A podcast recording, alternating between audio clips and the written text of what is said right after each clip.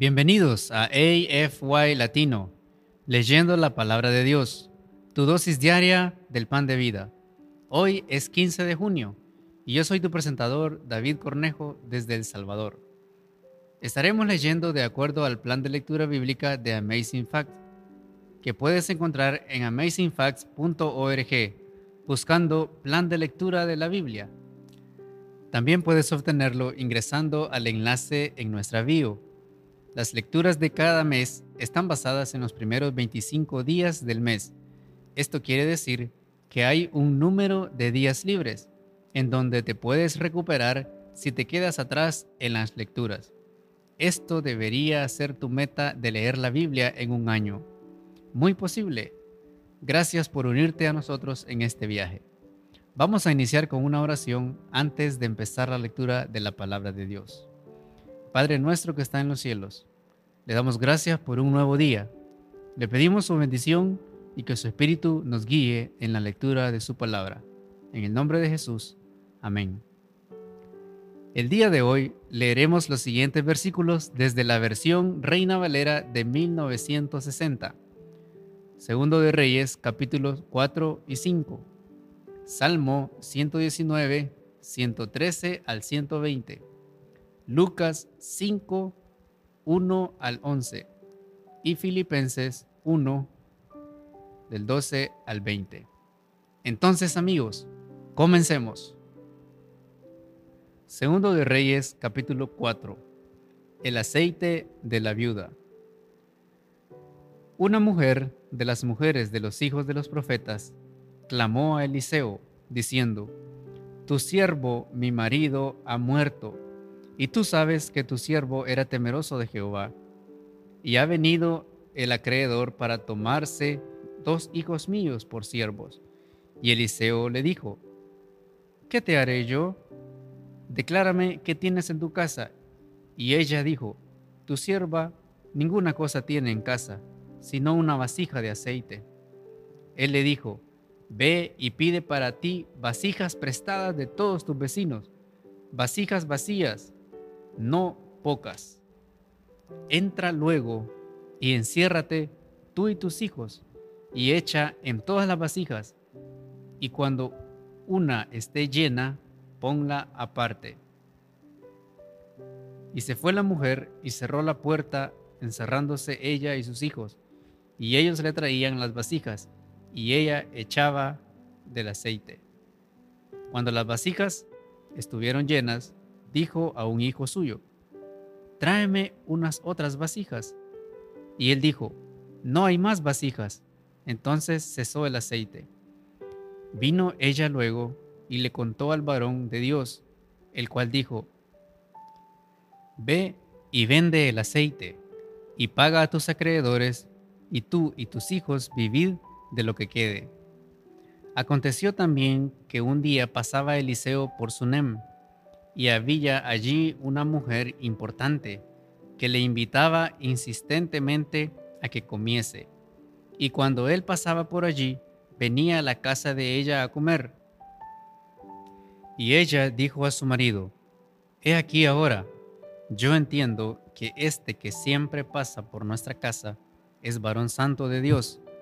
Yo te ruego que hagamos un pequeño aposento de paredes y pongamos allí cama, mesa, silla y candelero, para que cuando él viniere a nosotros se quede en él. Y aconteció que un día vino él por allí y se quedó en aquel aposento y allí durmió. Entonces dijo a Giesi, su criado, llama a esta tsunamita. Y cuando la llamó, vino ella delante de él. Dijo él entonces a Giesi, dile, he aquí, tú has estado solícita por nosotros con todo este esmero. ¿Qué quieres que haga por ti? ¿Necesitas que hable por ti al rey o al general del ejército? Y ella respondió, yo habito en medio de mi pueblo. Y él dijo, ¿qué pues haremos por ella? Y Giesi respondió, he aquí que ella no tiene hijo, y su marido es viejo. Dijo entonces, llámala. Y él la llamó, y ella se paró a la puerta. Y él le dijo, Este año que viene, por este tiempo, abrazarás un hijo. Y ella dijo, No, Señor mío, varón de Dios, no hagas burla de tu sierva. Mas la mujer concibió y dio a luz un hijo el año siguiente, en el tiempo que Eliseo le había dicho.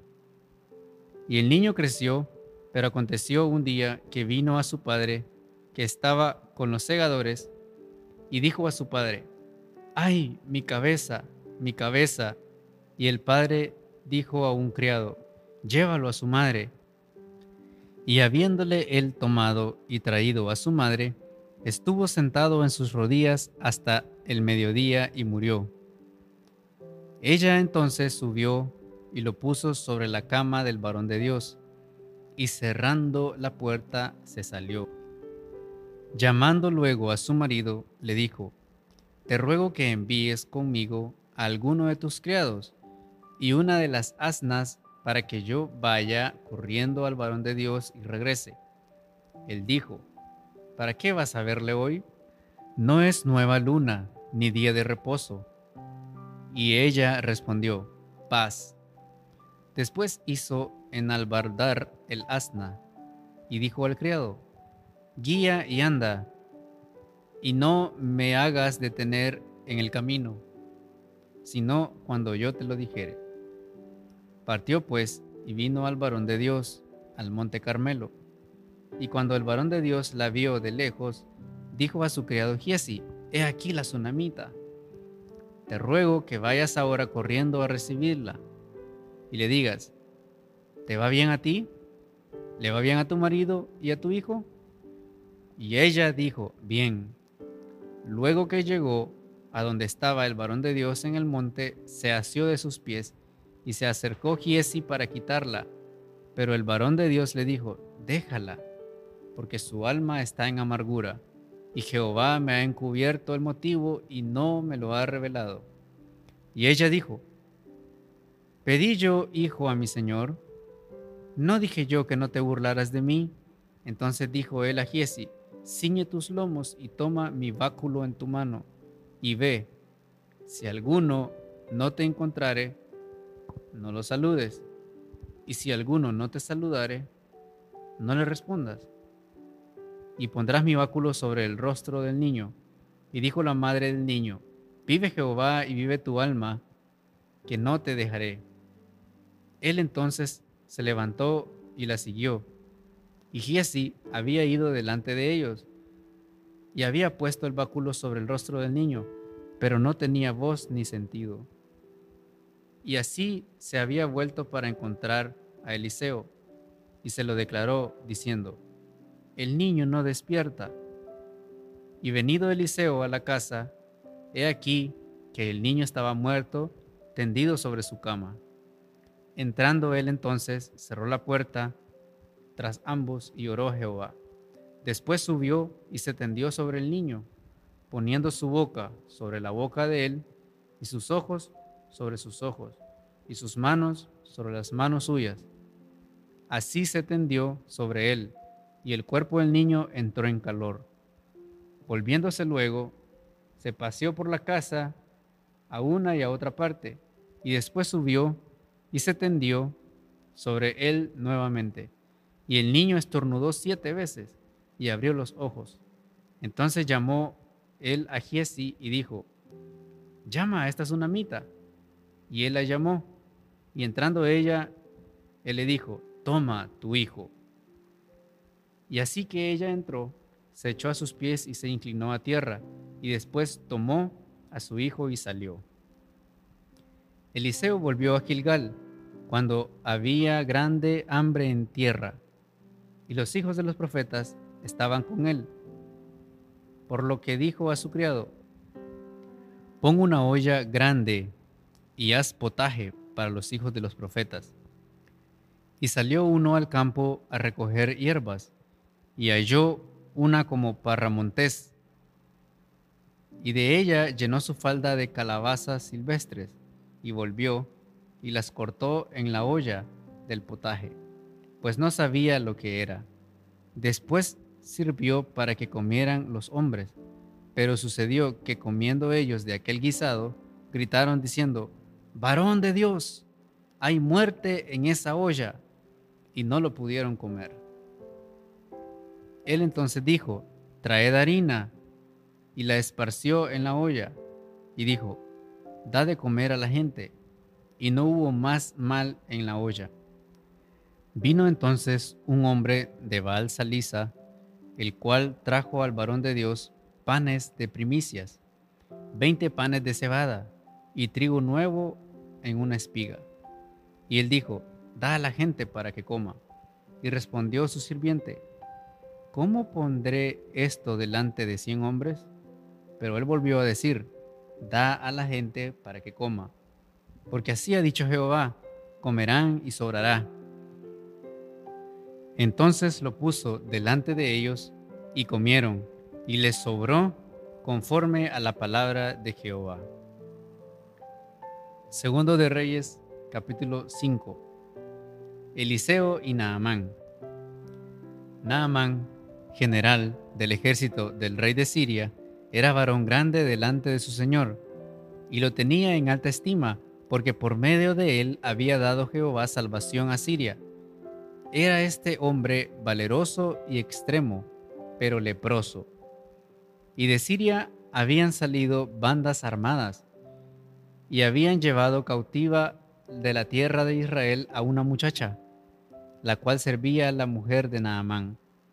Esta dijo a su señora, Si rogase mi señor al profeta que está en Samaria, él lo sanaría de su lepra. Entrando Naamán a su señor, le relató diciendo, Así y así ha dicho una muchacha que es de la tierra de Israel. Y le dijo, el rey de Siria, anda, ve, y yo enviaré cartas al rey de Israel. Salió, pues, él, llevando consigo diez talentos de plata y seis mil piezas de oro, y diez mudas de vestido. Tomó también cartas para el rey de Israel, que decían así, Cuando lleguen a ti estas cartas, sabe por ellas que yo envío a ti mi siervo Naamán, para que lo sanes de su lepra. Luego que el rey de Israel leyó las cartas, rasgó sus vestidos y dijo, ¿Soy yo Dios que mate y de vida, para que éste envíe a mí a que sane a un hombre de su lepra? Considerad ahora y ved cómo busca ocasión contra mí cuando Eliseo, el varón de Dios, oyó que el rey de Israel había rasgado sus vestidos, envió a decir al rey, ¿por qué has rasgado tus vestidos? Venga ahora a mí y sabrá que hay profeta en Israel. Y vino Naamán con sus caballos y con su carro, y se paró a las puertas de la casa de Eliseo. Entonces Eliseo le envió un mensajero diciendo, Ve y lávate siete veces en el Jordán, y tu carne se te restaurará y serás limpio. Y Naamán se fue enojado, diciendo, He aquí, yo decía para mí, saldrá él luego y estando en pie invocará el nombre de Jehová, su Dios, y alzará su mano y tocará el lugar y sanará la lepra. Habana y Farfar, ríos de Damasco, ¿no son mejores que todas las aguas de Israel? Si me lavare en ellos, ¿no seré también limpio? Y se volvió y se fue enojado. Mas sus criados se le acercaron y le hablaron diciendo, Padre mío, si el profeta te mandara alguna gran cosa, ¿no la harías? ¿Cuánto más diciéndote, lávate y serás limpio? Él entonces descendió y se zambulló siete veces en el Jordán, conforme a la palabra del varón de Dios, y su carne se volvió como la carne de un niño y quedó limpio. Y volvió al varón de Dios, él y toda su compañía, y se puso delante de él y dijo, He aquí, ahora conozco que no hay Dios en toda la tierra, sino en Israel. Te ruego que recibas algún presente de tu siervo.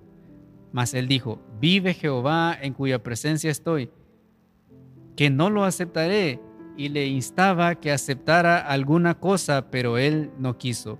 Entonces Naamán dijo, Te ruego pues, de esta tierra no se dará a tu siervo la carga de un par de mulas, porque de aquí en adelante tu siervo no sacrificará holocausto ni ofrecerá sacrificio a otros dioses, sino a Jehová. En esto perdone Jehová a tu siervo, que cuando mi señor el rey entrare en el templo de Rimón para adorar en él, y se apoyare sobre mi brazo, si yo también me inclinare en el templo de Rimón, cuando haga tal, Jehová perdone en esto a tu siervo. Y él le dijo, ve en paz. Se fue pues y caminó como media legua de tierra. Entonces Giesi, criado de Eliseo, el varón de Dios, dijo entre sí, He aquí mi señor estorbó a este sirio Naamán, no tomando de su mano las cosas que había traído. Vive Jehová, que correré yo tras él y tomaré de él alguna cosa. Y siguió Giesi a Naamán, y cuando vio Naamán que venía corriendo tras él, se bajó del carro para recibirle y dijo, ¿va todo bien? Y él dijo, y él dijo, bien, mi Señor me envía a decirte, he aquí vinieron a mí en esta hora del monte de Efraín dos jóvenes de los hijos de los profetas. Te ruego que les des un talento de plata y dos vestidos nuevos. Dijo Naamán, te ruego que tomes dos talentos. Y le insistió y ató dos talentos de plata en dos bolsas y dos vestidos nuevos y lo puso todo a cuestas a dos de sus criados para que lo llevasen delante de él. Y así que llegó a un lugar secreto, él lo tomó de mano de ellos y lo guardó en la casa. Luego mandó a los hombres que se fuesen. Y él entró y se puso delante de su señor. Y Eliseo le dijo, ¿de dónde vienes, Giesi? Y él dijo, tu siervo no ha ido a ninguna parte. Él entonces le dijo, ¿no estaba también allí mi corazón cuando el hombre volvió de su carro a recibirte? Es tiempo de tomar plata y de tomar vestidos, olivares, viñas, ovejas, bueyes, siervos y siervas. Por tanto, la lepra de Naamán se te pegará a ti y a tu descendencia para siempre. Y salió de delante de él leproso, blanco como la nieve. Salmo 119, 113 al 120. Aborrezco a los hombres hipócritas, mas amo tu ley. Mi escondedero y mi escudo eres tú, en tu palabra he esperado. Apartaos de mí, malignos, pues yo guardaré los mandamientos de mi Dios. Susténtame conforme a tu palabra y viviré. Y no quede yo avergonzado de mi esperanza. Sosténme y seré salvo. Y me regocijaré siempre en tus estatutos. Hollaste a todos los que se desvían de tus estatutos, porque su astucia es falsedad. Como escorias hiciste consumir a todos los impíos de la tierra. Por tanto, yo he amado tus testimonios. Mi carne se ha estremecido por temor de ti, y de tus juicios tengo miedo.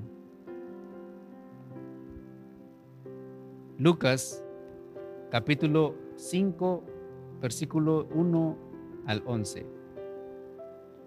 Aconteció que estando Jesús junto al lago de Genezaret, el gentío se agolpaba sobre él para oír la palabra de Dios, y vio dos barcas que estaban cerca de la orilla del lago, y los pescadores, habiendo descendido de ella, lavaban sus redes, y entrando en una de aquellas barcas, la cual era de Simón, le rogó que la apartase de tierra un poco, y sentándose enseñaba desde la barca a la multitud.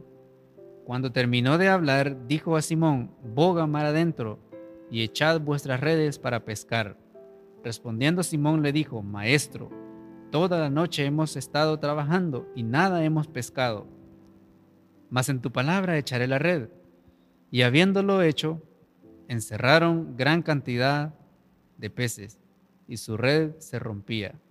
Entonces hicieron señas a los compañeros que estaban en la otra barca para que viniesen a ayudarles y vinieron y llenaron ambas barcas de tal manera que se hundían. Viendo esto, Simón Pedro cayó de rodillas ante Jesús diciendo, Apártate de mí, Señor, porque soy un hombre pecador. Porque por la pesca que habían hecho, el temor se había apoderado de él y de todos los que estaban con él. Y asimismo de Jacobo y Juan, hijos de Zebedeo, que eran compañeros de Simón. Pero Jesús dijo a Simón, No temas, desde ahora serás pescador de hombres. Y cuando trajeron a tierra las barcas, dejándolo todo, Filipenses capítulo 1 versículos 12 al 20. Para mí el vivir es Cristo. Quiero que sepáis, hermanos, que las cosas que me han sucedido han redundado más bien para el progreso del Evangelio, de tal manera que mis prisiones se han hecho patentes en Cristo, en todo el pretorio y a todos los demás. Y la mayoría de los hermanos, cobrando ánimo en el Señor con mis prisiones, se atreven mucho más a hablar la palabra sin temor. Algunos a la verdad predican a Cristo por envidia y contienda pero otros de buena voluntad. Los unos anuncian a Cristo por contención, no sinceramente, pensando añadir aflicción a mis prisiones. Pero los otros por amor, sabiendo que estoy puesto para la defensa del Evangelio. ¿Qué pues? Que no obstante, de todas maneras, o por pretexto o por verdad, Cristo es anunciado y en esto me gozo y me gozaré aún, porque sé que por vuestra oración y la suministración del Espíritu de Jesucristo, esto resultará en mi liberación, conforme a mi anhelo y esperanza de que en nada seré avergonzado, antes bien con toda confianza como siempre. Ahora también será magnificado Cristo en mi cuerpo, o por vida o por muerte. Aquí concluye nuestra lectura de la palabra de Dios para este día. Les invito a que nos despidamos con una oración de agradecimiento a nuestro Dios. Padre nuestro que estás en los cielos, gracias te damos porque nos permites estudiar tu palabra. Te pido que todo lo leído pueda ser un eco grande en nuestro corazón. Te lo pedimos en el nombre de Jesús. Amén. Gracias por unirte a nosotros. Oramos para que la lectura de la palabra de Dios de hoy sea de bendición para ti. Nuestra oración es que el Señor continúe bendiciéndote con sabiduría y entendimiento para lo espiritual y los asuntos temporales en tu diario vivir. Si deseas una oración especial para ti, por favor mándanos un correo electrónico a la siguiente dirección afy amazingfact.org o encuéntranos en cualquiera de nuestras páginas de redes sociales, en Instagram, Facebook y YouTube, como Amazing Fact donde recibiremos tus peticiones de oración. Si deseas unirte a nuestras reuniones semanales de oración llamadas Hey, Let's Pray, todos los lunes a las 6 pm, horario estándar del Pacífico, Envíanos un correo solicitando el ID y la clave de la reunión de Zoom o escríbenos a nuestras páginas de redes sociales para obtener información. Una vez más, gracias por unirte a nosotros. Para despedirnos, disfruta de la siguiente música para que continúes reflexionando en la palabra de Dios el día de hoy. Esperamos conectarnos nuevamente mañana, aquí en AFY Latino, leyendo la palabra de Dios tu dosis diaria del pan de vida. Este es tu presentador, David Cornejo, desde El Salvador. Me despido. Hasta mañana y recuerda, eres extraordinario y eres un tesoro.